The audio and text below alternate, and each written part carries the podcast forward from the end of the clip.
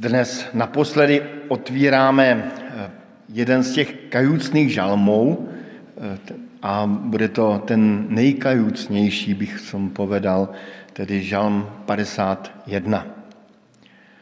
Eh, asi každý známe, podobně jako Dušan nám vyprávěl v úvodu, onen pocit špinavosti a touhy se umít.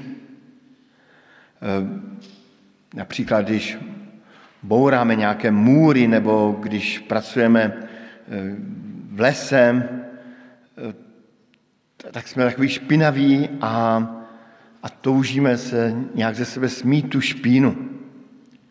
Eh, když se vracím já sám třeba z hor, z nějakého putování, tak se právě na ten moment těším, jak ze mě doma odplave veškeré bláto z cest, prach z ohňů, blechy z vlaků a obvykle si na sebe potom vezmu i něco bílého, protože mám krásný pocit čistoty po 14 dnech.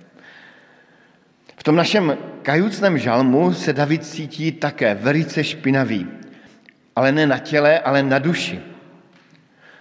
Proto se v tom žalmu mnohokrát opakují slova typu smaž, utři, ob, obmyj, obnov, zahlaď, očisť. A ten důvod, proč se cítí být tak vnitřně špinavý, je napsán v úvodu žalmu. Žalm Davidův, když k němu přišel prorok Nátan, protože vešel k Betšebe. Tedy David udělal něco velmi špatného, ten příběh je známý, ale kdybyste ho někdo neznal, velmi jednoduše a heslovitě jej zopakuji. Jednou David zůstal sám ve svém paláci, bylo to v době nějakého válečného tažení. Už jenom tato okolnost v jeho životě podezřelá, protože nešel bojovat. Jeden večer zahlédl v okně proštějšího domu krásnou ženu při večerní toaletě. Ta žena se jmenovala Betšeba a on do ní, chlapsky řečeno, na, prostě měl na ní chuť, tak říkajíc. A tak si nechal zavolat a strávili spolu noc plnou vášní. Ta žena se vrátila domů a časem zjistila, že je těhotná se svým králem. David se snažil tuto skutečnost nějak zakrýt tím, že pozval jejího muže z války na dovolenou. Ten muž, válečník, se ale své ženy nedotkl. Bylo mu trapné užívat si intimity domova, zatímco jeho přátelé bojují. David se tedy rozhodl vyřešit situaci úplně jinak. Poslal muže Betšeby, té ženy, ze kterou strávil tu noc vášní, tak poslal jejího muže do první linie a ještě si to pojistil, že rozkázal veliteli, aby zařídil smrt tohoto muže. Potom si vzal Bečebu za manželku. Zajímavé je, že Davidovi vůbec nedocházelo, že se dopustil celého řetězce hříchu. Tomu dochází až v moment, ve chvíli, kdy k němu přichází prorok Nátan a zvěstuje mu hřích i drsný soud. Jím splozený syn za tu vášnivou noc během té vášnivé noci, tak tento syn zemře. David se zavřel do svého domu, sedm dní se postil a modlil se. A zřejmě z tohoto období pochází i náš kajucný žalm, který jsme slyšeli. Když si to zhrneme, tak David prožil nejdříve své nekajucné období a potom zase silně kajucné období. Nejdříve se dotkněme toho nekajucného období. Pro mě je až záhadou, jak David mohl být tak klidný.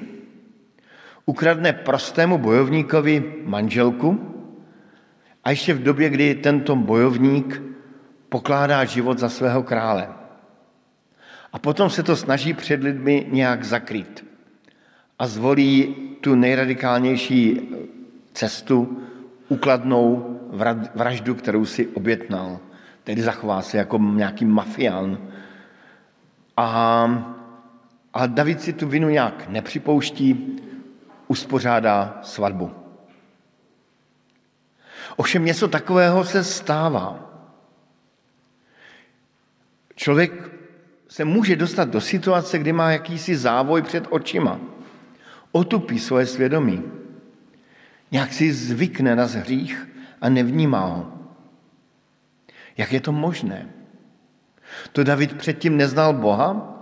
To, něk, to neskládal ty krásné žalmy?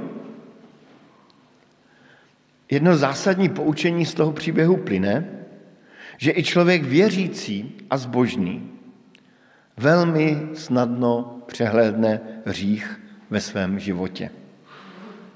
Vzpomínám si na jednoho celkem vážného křesťana, který měl takovou hezkou, no hezkou, hroznou životní zásadu, jezdil na černo.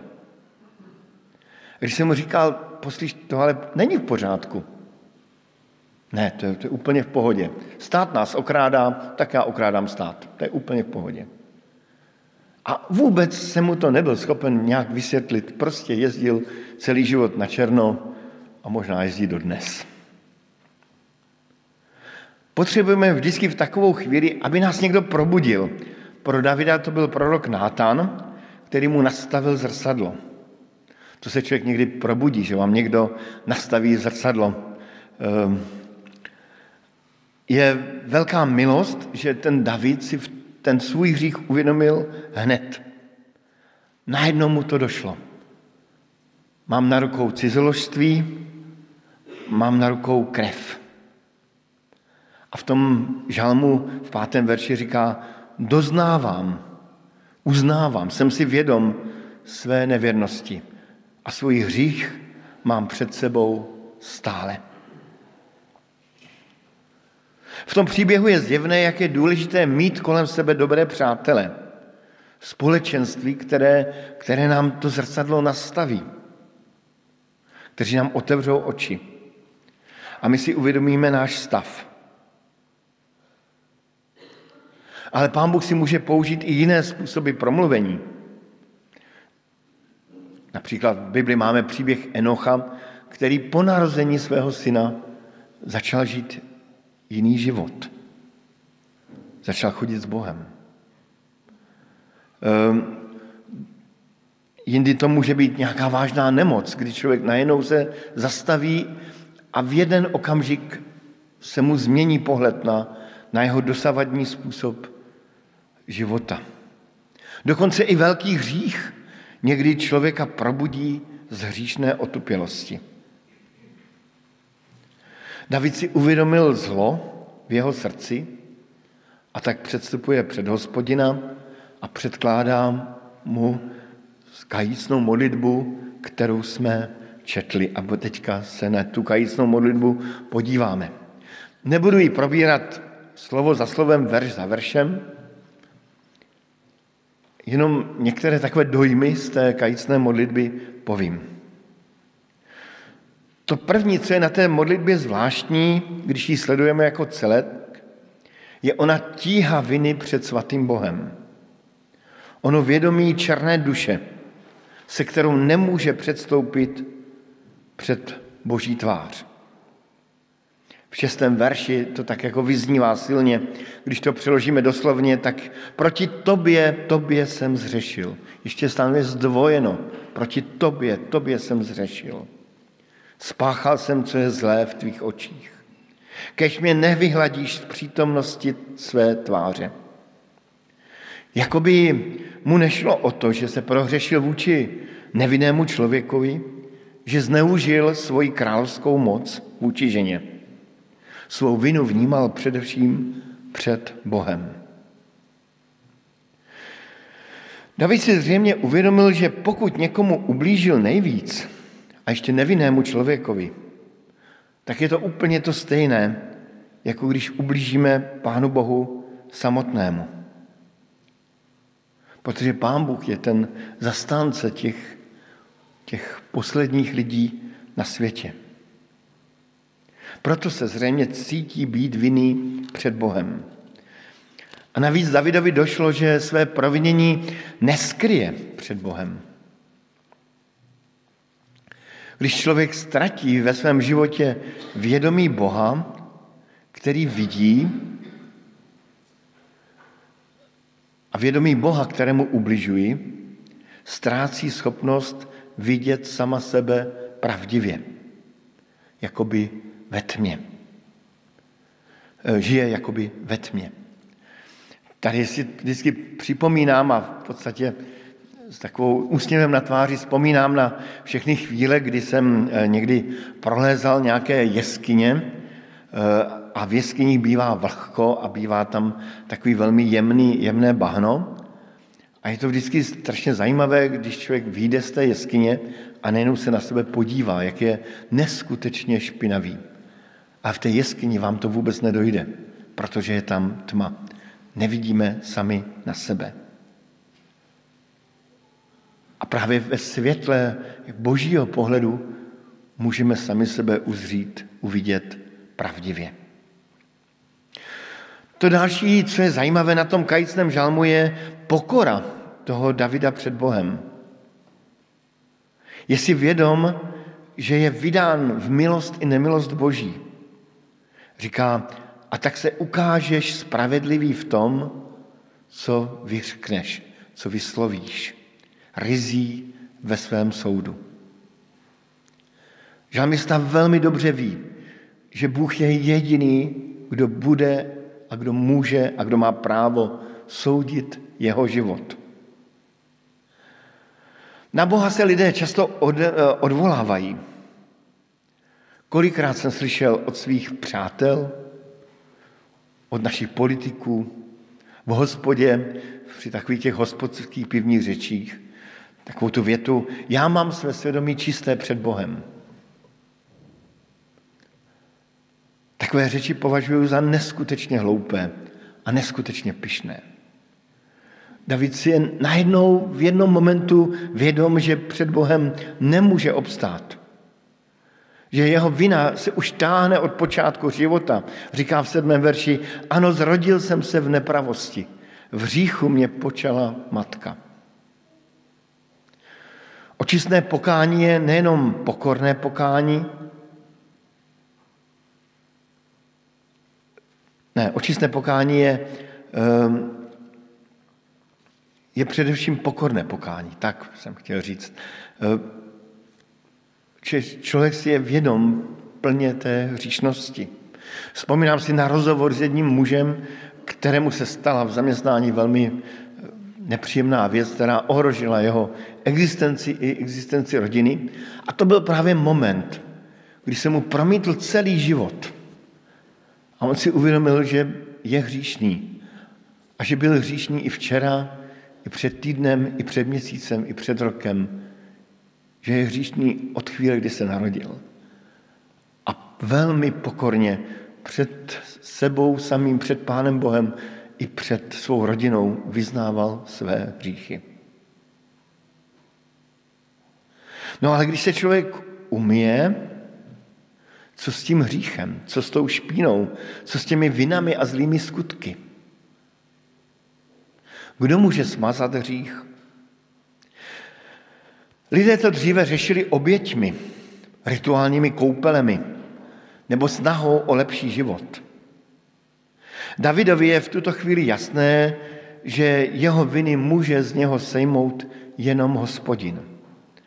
V devátém verši čteme, kež mě chceš zbavit hříchu, Očistne izopem, budu čistý. Umej mě, budu bělejší nad sníh. Zakryj svou tvář před mými hříchy. Vymaž všechny moje nepravosti. Takovými slovy, kterých je tam víc, kde se objevuje to smaž, utři, obnov, zahlaď. Jakoby ten žalmista se snažil tím množstvím slov i barvou slov dát najevo svoji touhu být čistý a je na správné adrese, protože jediný na světě, kdo může zbavit hříchu, je Bůh sám. Ta věta je pro křesťany až banální. Víme, pán Bůh odpouští. Někteří si z toho dělají až legraci, pán Bůh je automat na, na odpuštění. Ale ta věta je velmi zásadní a vážná. Tuto svoji moc odpustit hříchy Pán Bůh potvrdil a pozvedl v příběhu Velikonoc, které budeme slavit za 14 dní. Jak jsme četli v tom druhém čtení, již pokropení krví a kozlů, capů tedy, že? A popel z jalovic posvěcuje poskvrněné a zevně je očistuje. Čím více krev Kristova očistí naše svědomí od mrtvých hříchů, od mrtvých skutků ke službě živému Bohu. Čím více krev Kristova očistí naše svědomí od mrtvých skutků ke službě živému Bohu. A autor epištoly Židům pokračuje, vždyť on přinesl sebe sama jako neposkvrněnou oběť Bohu, mocí ducha, který nepomíjí. Tedy Bůh odpouští. Jedině On má moc nad lidským hříchem. Žádný člověk na světě, žádný soudce, který pronese odsudek, žádný znalec lidských duší, který s námi provede, kdo ví, jaké cvičení našeho mozku. Žádné lidské snažení, ale jen Bůh v Kristu Ježíši dává odpuštění. V tomto bodě nám často lidé vyčítají, křesťanům, vy se vyspovídáte a jste v pohodě, můžete řešit dál. Ale král David vidí dál, vidí až za to pokání a ve 12. verši volá, stvoř mi Bože čisté srdce a obnov mém nitru pevného ducha. Tady je opět vidět ta pokora. Žalmista neříká, já se zlepším a budu jiný, já od zítřka na sobě budu pracovat. Davidovi je jasné, že sám sebe nemůže změnit. Že jedinou cestou změny je Bůh a jeho pomoc. David zde mluví o novém stvoření jeho srdce. V písmu je srdce místo rozhodování a vůle. Velmi dobře víme, jak si člověk umí poručit, ale už se nedovede poslechnout. Proto žalmista prosí, obnov mém nitru pevného ducha. A touží zcela konkrétně naplnit svůj život službou Pánu Bohu. Budu učit nevěrné tvým cestám. Toto téma proměny srdce by se chtělo nějak eh, jako víc rozebrat, ale, ale musím už končit a jsme u závěru a to téma proměny jsem si říkal, že odložíme k velikonocům. Ne, k velikonocům, k letnicím. Tedy jsme u závěru toho kázání. Od toho žalmu se vrátíme znovu k příběhu Davida. Řekli jsme si, že po pokání k Davidovi přišel prorok Nátan a zestuje mu hřích a boží soud. Ten splozený syn za tu noc vášní, během, během té noci vášní, ten splozený syn zemře. My jsme četli reakci Davida, tedy ten žalm 51. Radost toho pokání Davida skalí skutečnost, že ten narozený syn zemřel.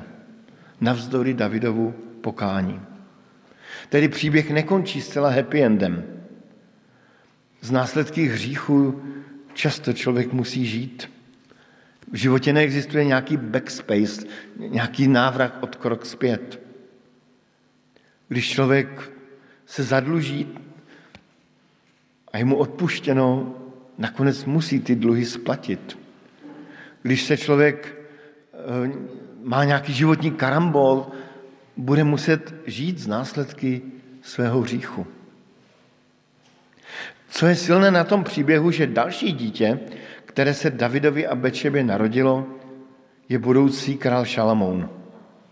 A tady v osobě toho krále Šalamouna už vidíme tu milost úplně nového začátku.